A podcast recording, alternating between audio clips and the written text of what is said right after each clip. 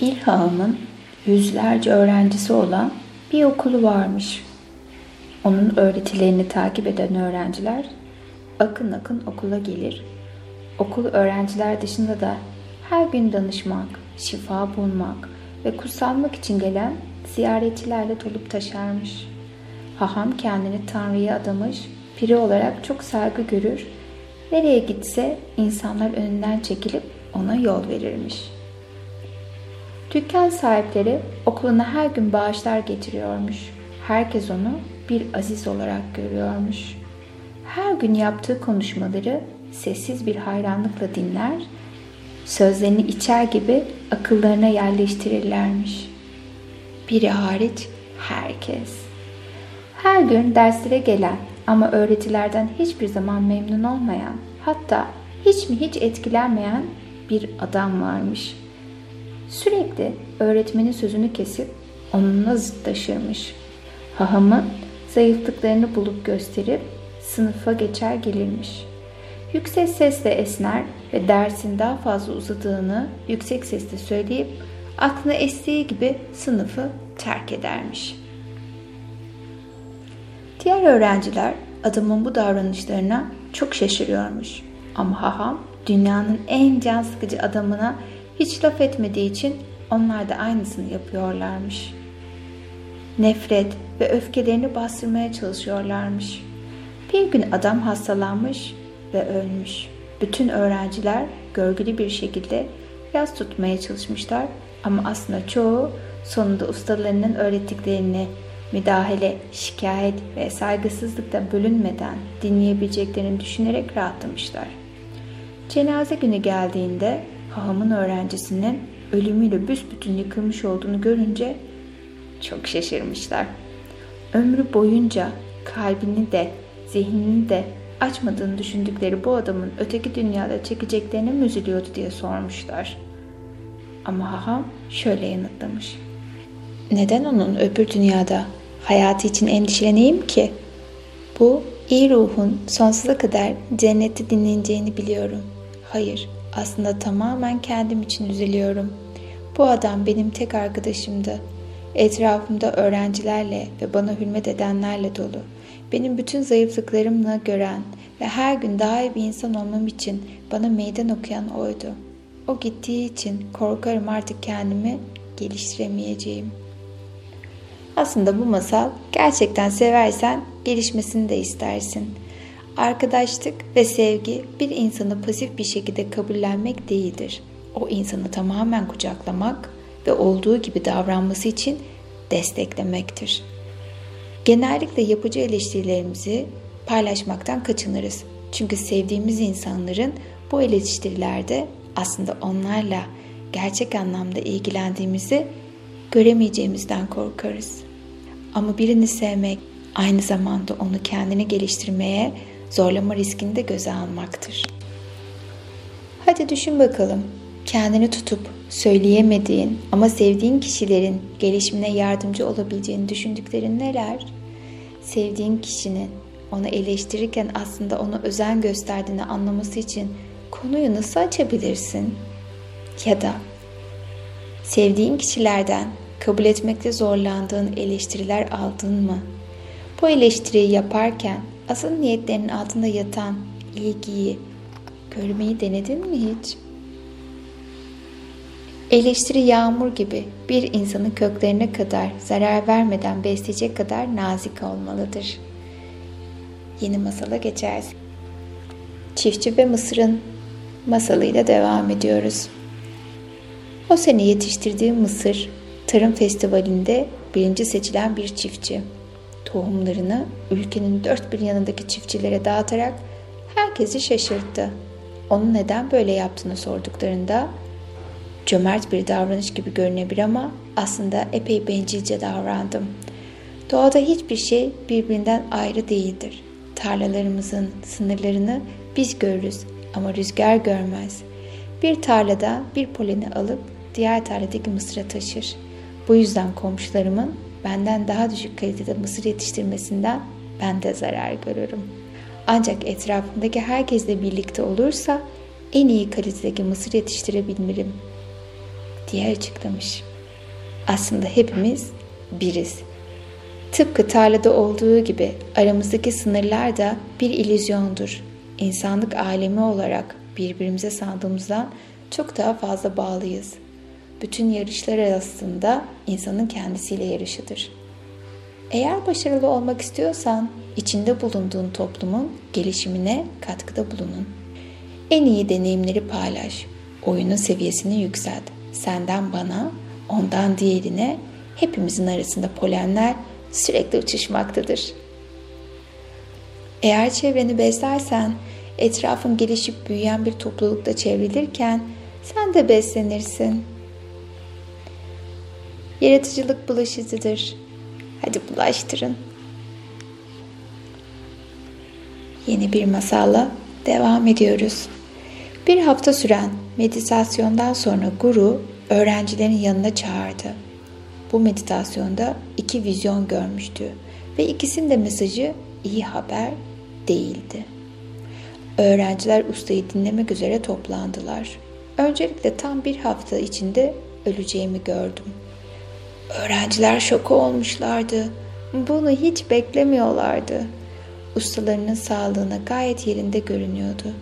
Guruları bu dünyadan göçerse aşrama ve kendine ne olacaktı? En kötü haber bu değildi diye devam etti usta. Öğrenciler panik halindeydi. Daha kötü ne olabilirdi ki? Bir domuz olarak yeniden dünyaya geleceğimi gördüm. Usta uzun bir süre sessizce durup öğrencilerine baktıktan sonra nihayet konuştu.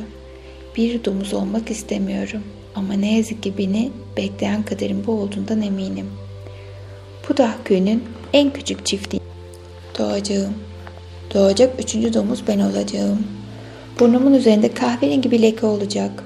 Sizden bu köye gitmenizi, bir domuz olarak yeniden doğan beni bulmanızı ve öldürüp özgürlüğüme kavuşturmanızı istiyorum.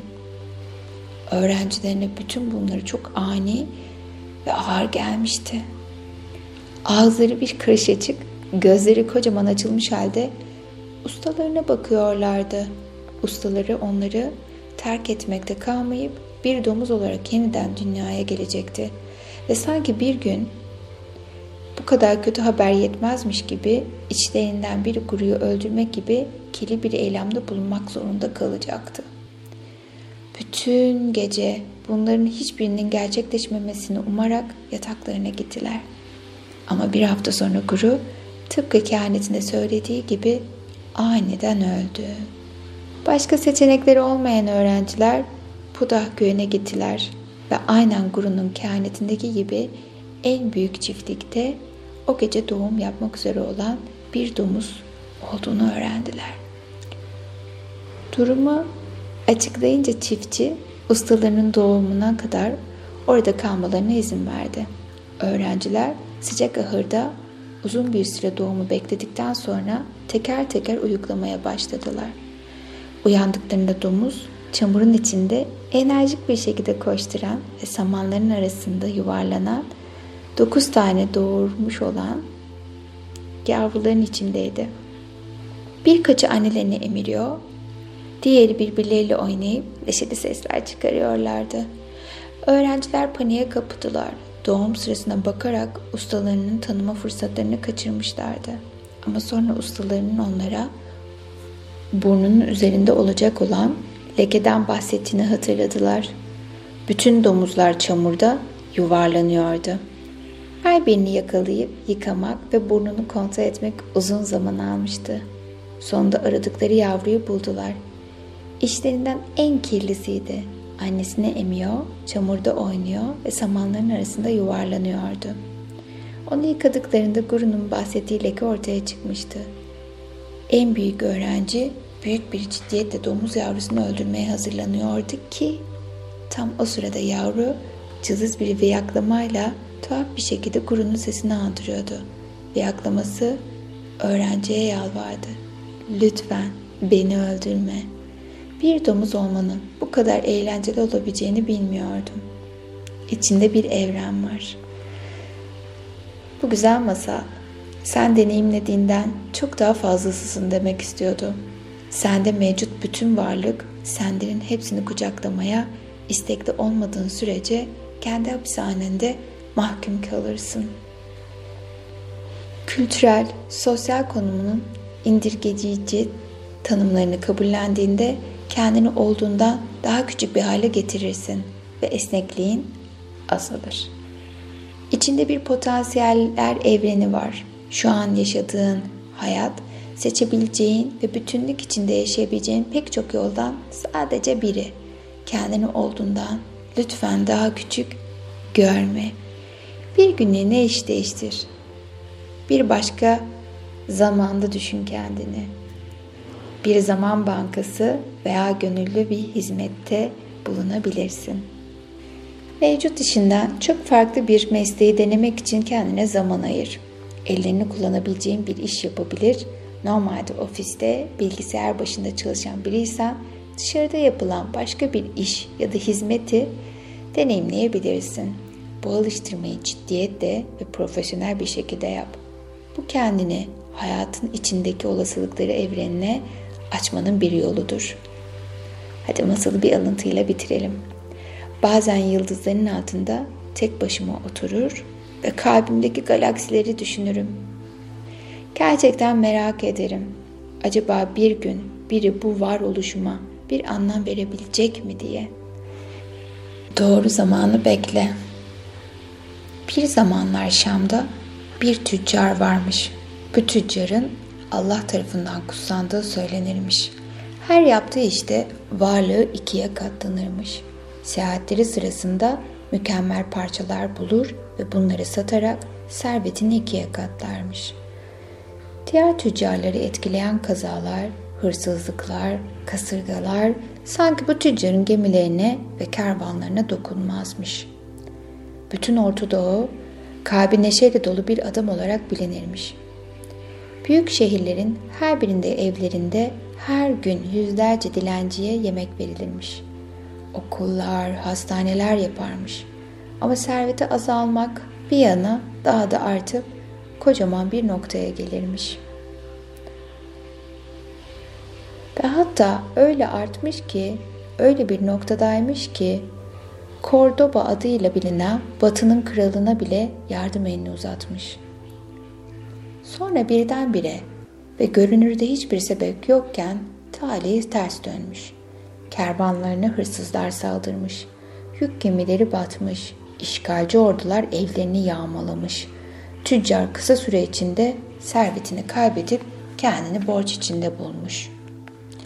Elinde kalan azıcık sermayesini de alıp arkadaşı Cordoba Sultanı'nın yardımı ve korumasını istemek için yola çıkmaya karar vermiş.